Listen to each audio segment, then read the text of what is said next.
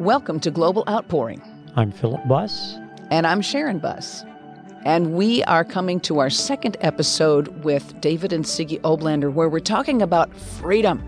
Sigi grew up behind the Iron Curtain and has a unique perspective about what freedom really is all about.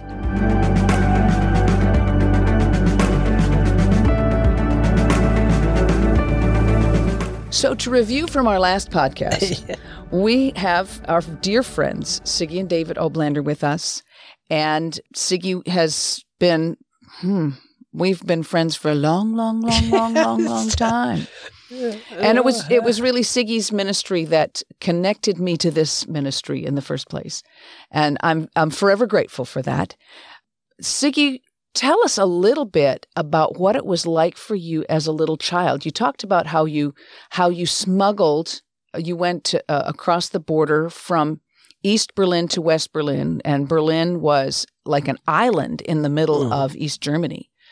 You were surrounded by communists. You were told in school that the Russians were your friends, but they were mean to you, raped the women, lied, abused and then you were told that the Americans were evil, but when you went across to the west side and the American soldiers were there, they would give you candy and treat you nice. And so you could tell the difference between truth and lies. That's right.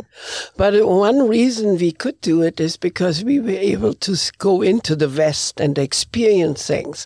Like my mom, she would make a uh, work in a household to clean once a week so that we could buy coffee because you have to remember we couldn't buy anything in the east. So everything was transported to Russia. Like we couldn't, we only had maybe once a week meat to eat. Mm. And we had to go over to, my mother worked uh, in a, like a cleaning lady. So she would get five marks so she could buy coffee. You couldn't buy any coffee in the east or anything like that. Was it dangerous to smuggle that? Yeah, it was. We, we, because they would just take it. They had every border they would come out. I, I, I talk about with Crystal. We were the little smugglers, and sometimes the Americans would send cheese and milk powder. So mm. we would come to the West and we go there to the places where the Americans sent that because they had revival in church and mm. they realized they were going to bless the enemies, which were we, mm. and they blessed the enemies. So you have to remember, many of the people who sent the cheese and milk powder, their sons died in the war. In the, you know, I mean, they were affected with it, with the war. Wow. But the revival brought that ability to bless us, even so we were the enemies. And Auschwitz was just open, Dachau was open. The hate for Germans was great. People would spit at us if they, like we would go to France or anything like that people would spit at you. That's why hundreds and hundreds of Germans had to go through that process to overcome uh, that hate they felt because hate has the ability to cripple you mm-hmm. and to take your identity and bring shame. And we walked, many Germans walked in shame for many, many years. So when we came to the West and the Lord was revival hit America. Remember, that was the time when Billy Grahams and all mm-hmm. these great evangelists were preaching and it would affect the nation. So they would send stuff to mm. Germany, wow. which, uh, which they just defeated. So when we would come into the Crystal and I, we would go. We were maybe six, and she, I was seven. She was four, or eight or something like that. She was three years younger, and we would be the smugglers. So we would go and we would get the milk powder. There was a certain place we get the cheese, and we come to the border and sometimes the soldiers come in they take us out and they take everything away mm. so we would cry and we would go home because my grandpa and grandma was, uh, affected from the war they were malnutrition and they uh, had open legs and everything from the starvation they, they went through mm. so then i thought I always looked, I said, there must be something within nobody can take from you. I always wanted that. I said, everything can, everybody can take things away from me. And then one day I got that revelation. I said to Crystal, two stops before the border, I said, let's, Crystal, let's eat it. We just eat it. Let's bite the cheese, eat the cheese. Let's chew down the milk powder because everything we have in the stomach, they can't take from us. Well, that was a revelation. Yeah, that was a real revelation. and that'll preach too. And so we ate it, not because we were hungry, because we were hungry besides, but, but it became such a knowledge to me that the things from within are more important, even as a child, than the things from without. Mm-hmm. That that which I have within me, nobody can take. And that became actually, you know, the kingdom of God is within us, amongst us. And you have to, these things you learn and the things God does in your life, you have to experience from within because otherwise the circumstances of life will rob you of the very things you think you have. Mm-hmm. And you cannot, because the kingdom of God has to be lived out in our life. And I think this is the thing. Uh, it's not that we had kingdom perspectives as children, but when I look back, I can see that my search started then. You know, the first time I was 15, I was escaping. We, and we escaped. I became a maid because we had no place to live. I was one year long a maid. I cooked, I cleaned, I did everything. And then I immigrated. I was hardly 16. I immigrated to Canada. Mm. And I didn't know how to fit in this generation. I hadn't, I didn't know how to have fun. And I would always think, well, now I'm that old. I would think, oh, I wished I'd be old now and my life would be over and mm. my hmm. struggles would be over. And I longed to be old when I was young mm. because I didn't want to go to that process mm. of life because it was just, and I actually was suicidal and everything and depressed and everything in life because you have to find your purpose of life. Mm-hmm. And when you strip of that purpose because I had not big education. I had no goals. I didn't know. I had only one desire. That was to be free. Now, how are you going to be free? How yeah. I'm going to get there that right. way? And, and so I only found my real freedom as Jesus came into my life. How did that happen? Well, it's because my brother, you see, I was 15, 16, 17. I was um, in Canada. I went to Sweden. I lived there for a while. And then I came back to Germany, so I didn't know what to do. And one day, I was 19, my brother came. He was in the 30s. And God gave him a call to Germany. And he says, I want to be a missionary in Germany. Now, he was a lovely man, but he was too lively for the Baptist and too too stiff for the Pentecostal, and he had no organization behind him, so they did not really. Uh, uh he didn't had no place to what would you say, root mm-hmm. or, you know, to be grounded. And I was the only one I got saved through him. I would come to him and he would preach. I would see him pray in our little apartment and I hear him cry, Oh God, save my family. God, save my family. And I was so unsaved. And uh, one night he came home and from preaching and I said, Ryan, I like to be a Christian but I don't like Christians. Mm. I say all they live is they tell you what not to do. How is everybody going to tell me what to do? I don't want to just live in what uh, sin management, who are just managing my sins, and I don't know how to live.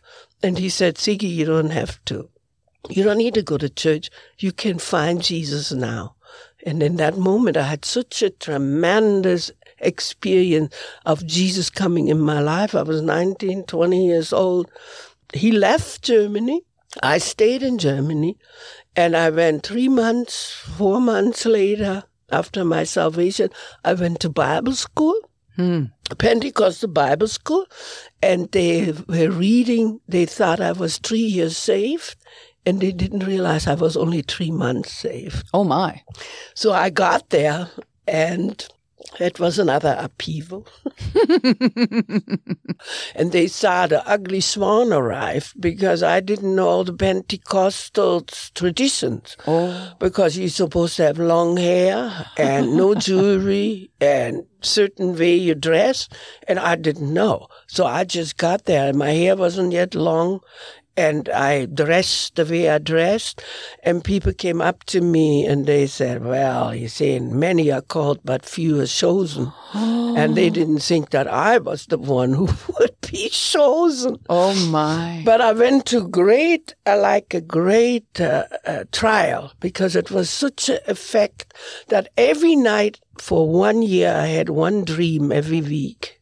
And that dream was that I was running. Now you have to understand, I always were running. We always run from something when I grew up, from the Russians, from the police, from the spies, from everywhere. We're always running from somebody. So in my dream it's natural. I'm running and five dogs chase me, bloodhounds. So I'm running and they're chasing me and I'm sweating literally. And uh, then I'm running and they catch up to me and then I wake up and I'm soaking wet. Hmm. So I'm dreaming this for about one year, once a week. Oh dear. So in the meantime, I'm t- they're teaching us, you know, I'm learning about the Bible and I learn that the dog is in the Bible is not a pet. It speaks of uncleanness. Mm-hmm. So I said to the Lord, what is my dream? I want to see Jesus. Everybody had visions of Jesus. I have a vision of wild dog, wild dogs chasing me. And so one night I said to the Lord, Lord, I'm tired of running. I'm going to let the dogs eat me. Next time I'm dreaming it, I'm not going to run. And sure enough, I'm dreaming that dream. And in my dream, I remember that I said to the Lord, I'm not going to run. So I, the dogs come pursuing me, big, huge dog, bloodhound. And I turn around, my heart is beating. It affected my physical being. If heartbeat, my blood pressure must have been up, sweating. And I turn around and I stand still. And the dogs start jumping and I wake up and I never dreamt the dream again. Wow. So I said to the Lord, What is that? dream? What happened? He said, Yes, Sigi, you can't run away from your life.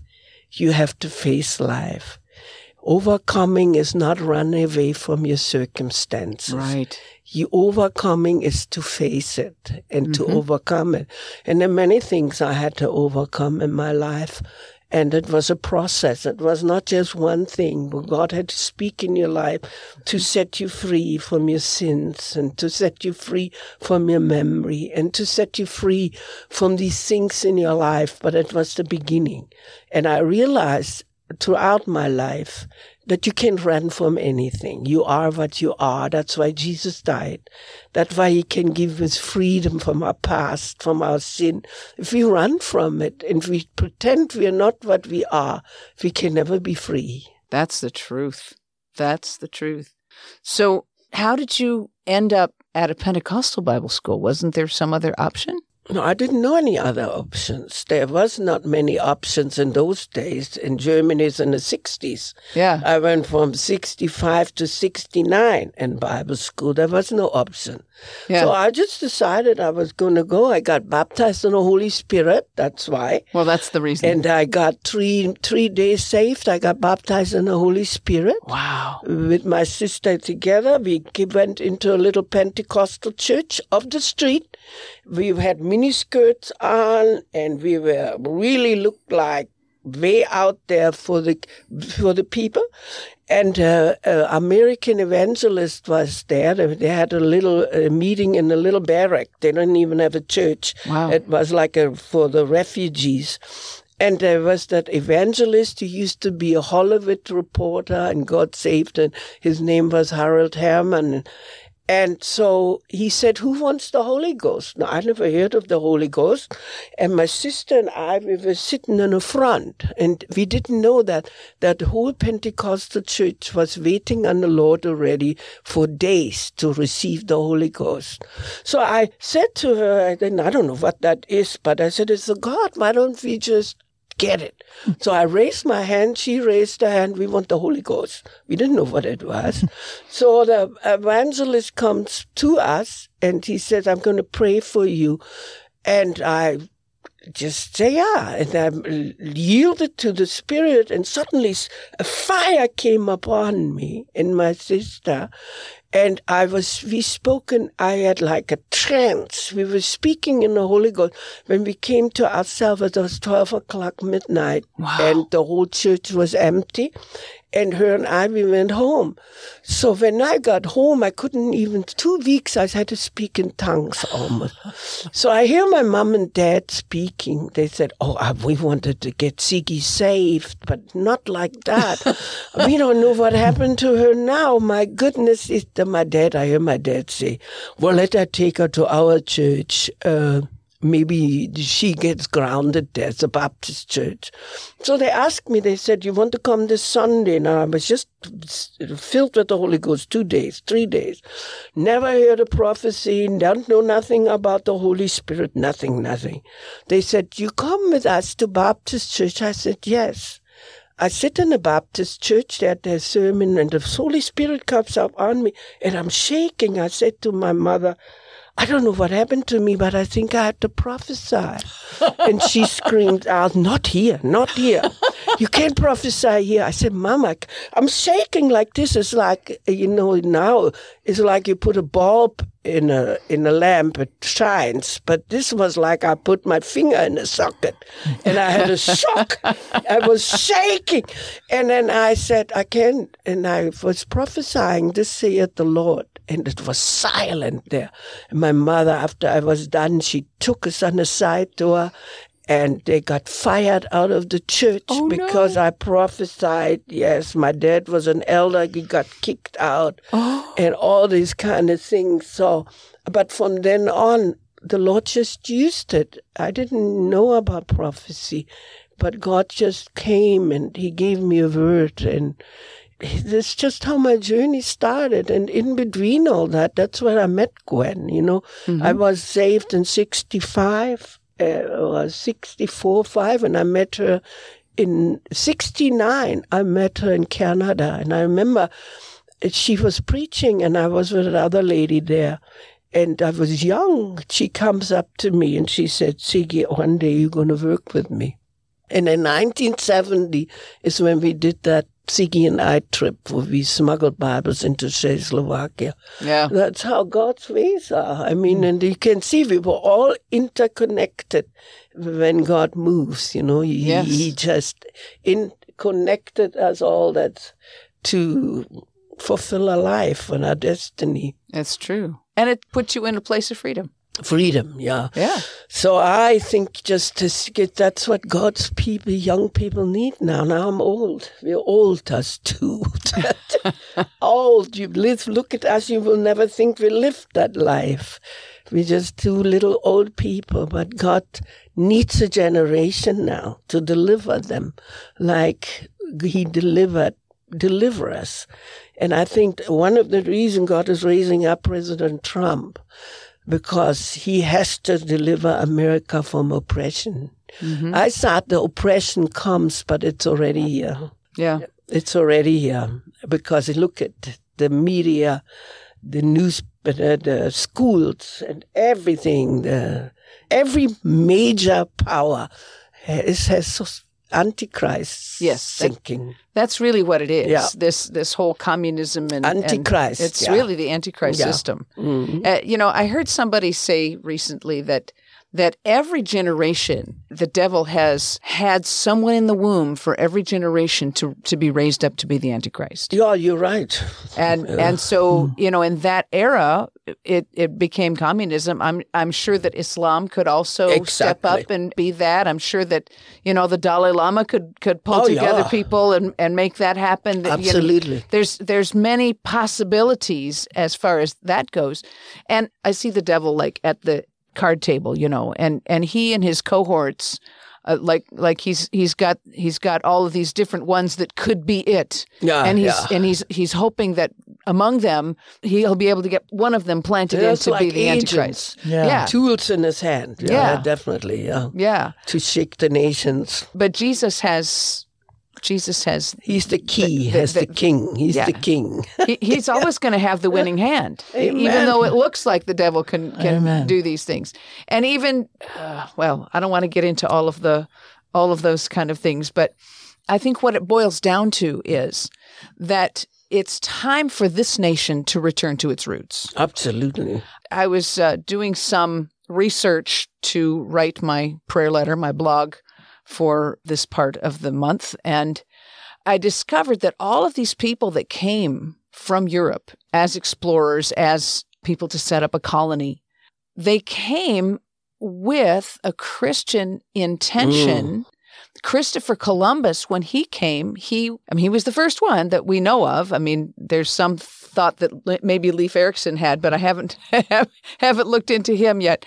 But when Christopher Columbus came in 1492, the first place that he landed, wa- he named San Salvador, which means the Savior. He he named it for Jesus Yeah, mm. yeah. and they were warmly welcomed by the natives and the natives the natives really probably thought that they had come from heaven and in a way they had because they had more of the kingdom of heaven Yes, in them yes. even even though they didn't have a lot of the revelation that we have christopher columbus said it was the holy spirit that led him that showed him that spoke to him and, and showed him from the scriptures about how to make this journey and after they had exchanged some gifts with the natives, he said they got on their knees and they thanked God for this, for this journey. And then he petitioned the king of Spain to send missionaries. He saw that these people had the had the ability to become Christians. Mm. And so he saw that there was a need for people to come and learn their language and bring them into the kingdom. That was his heart. Okay. And things didn't play out that way. Yeah. And especially the people who are telling the history now are telling all kinds of other things. And other things did happen that shouldn't have happened. You know, uh, we're in trouble as a church because people have misrepresented Jesus. yeah. Flesh fails. Yeah, flesh feels. It's only when Jesus is leading Yeah. that we have success. He said, without me, you can do nothing. So then, when that was when the Spanish began coming to the New World, and eventually they brought missionaries. It was much later, really, that they brought missionaries. Then the French that were under persecution, the Huguenots, they were under persecution in France. And they came, Jean Ribault came and settled in what is now Jacksonville, Florida Hmm. and they set up a colony.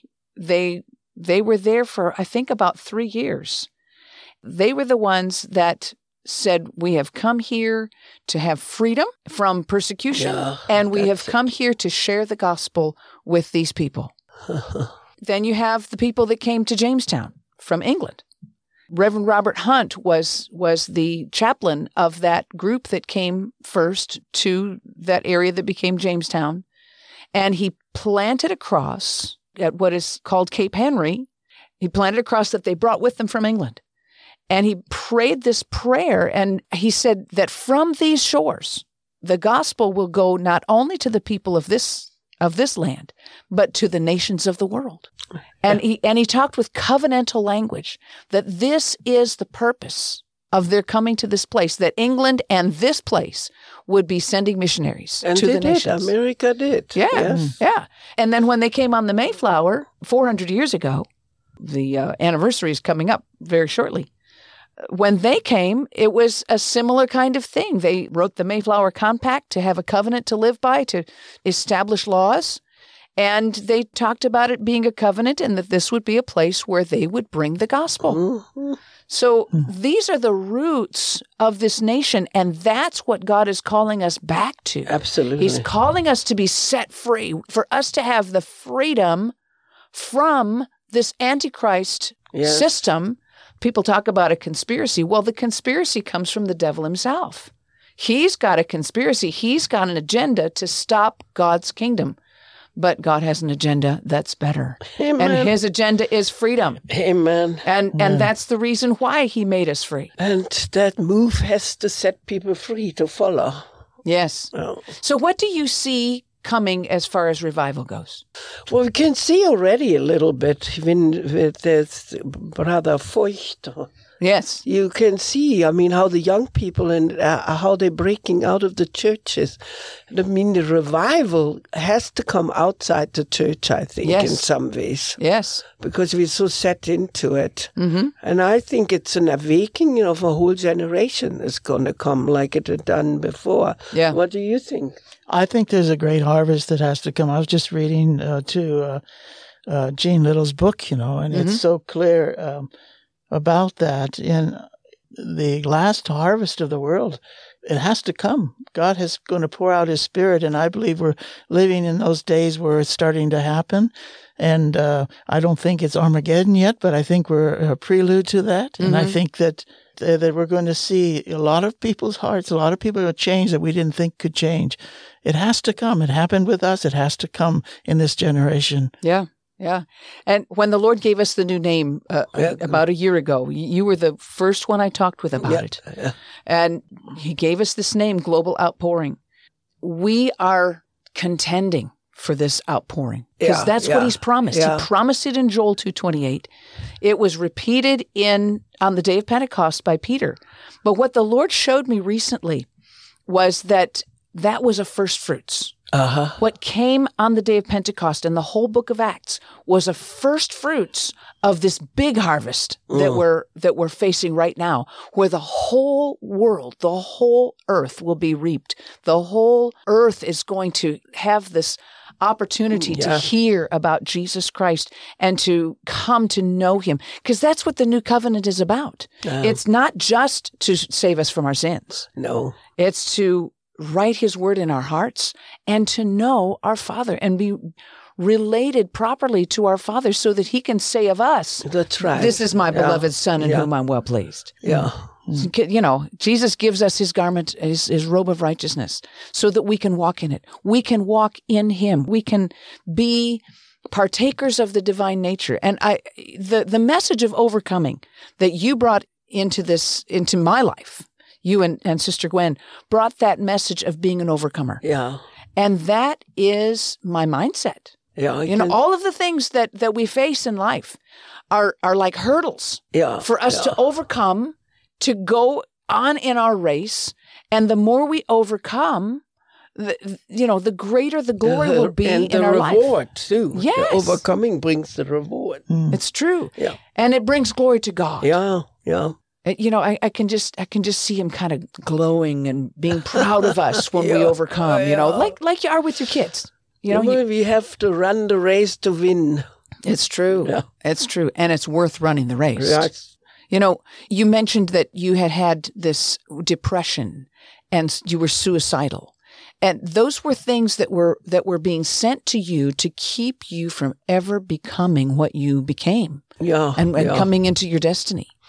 But it's the, the emotional impact is so powerful in your life, you know, that it takes over your thinking. Mm-hmm. And I think many, we had a big meeting um, last year or a year before, and they, before we had a conference or something, and they had a, a called Purity Convention, about 900 young people, and they speak about sex and all these things, how to cope in this modern society. And they said that they talked, they asked them, how many of these kids uh, try to commit suicide and depressed? They say about out of 900, 400 raised their hand. Yeah. Oh my. That's the generation we have to reach. Yes. So they have a purpose to live. You Yes. see, that's the thing. And so, in the name of the Lord Jesus Christ, Yes. we pray right now. Yes, And we contend Yes. in the Spirit for Yes. this outpouring on the young people, Yes. especially, Yes. but not just the young people, everyone that's alive in this generation. Mm. Father, we ask you in the name of Jesus Christ that you will pour out your Spirit Yes. now. Mm. Yes. Now, Lord, even Amen. even if there's there's not, we Lord, we ask you to to raise up wor- workers and laborers to go Yes, into your harvest fields to reap this harvest. But Father, where there's not a, a reaper, Lord, where there's not someone that's going to sow and reap, Lord Jesus, we ask you to appear to people in visions and dreams. Yes, Lord. Visit them, Lord. Visit them and show them the truth, and the truth will make them free. Amen. Amen. Amen. If you enjoyed today's episode, please subscribe, rate, and review this podcast on iTunes or wherever you listen to podcasts. Your review helps the show reach more people and spread the good news of God's global outpouring. Check out our website at globaloutpouring.org to find out more information, connect with us, get a link to our Facebook page and our YouTube channel. You can browse our online bookstore for amazing anointed material. Until next time, this is Sharon Buss. And I'm Philip Buss. God bless you with his overwhelming, loving presence.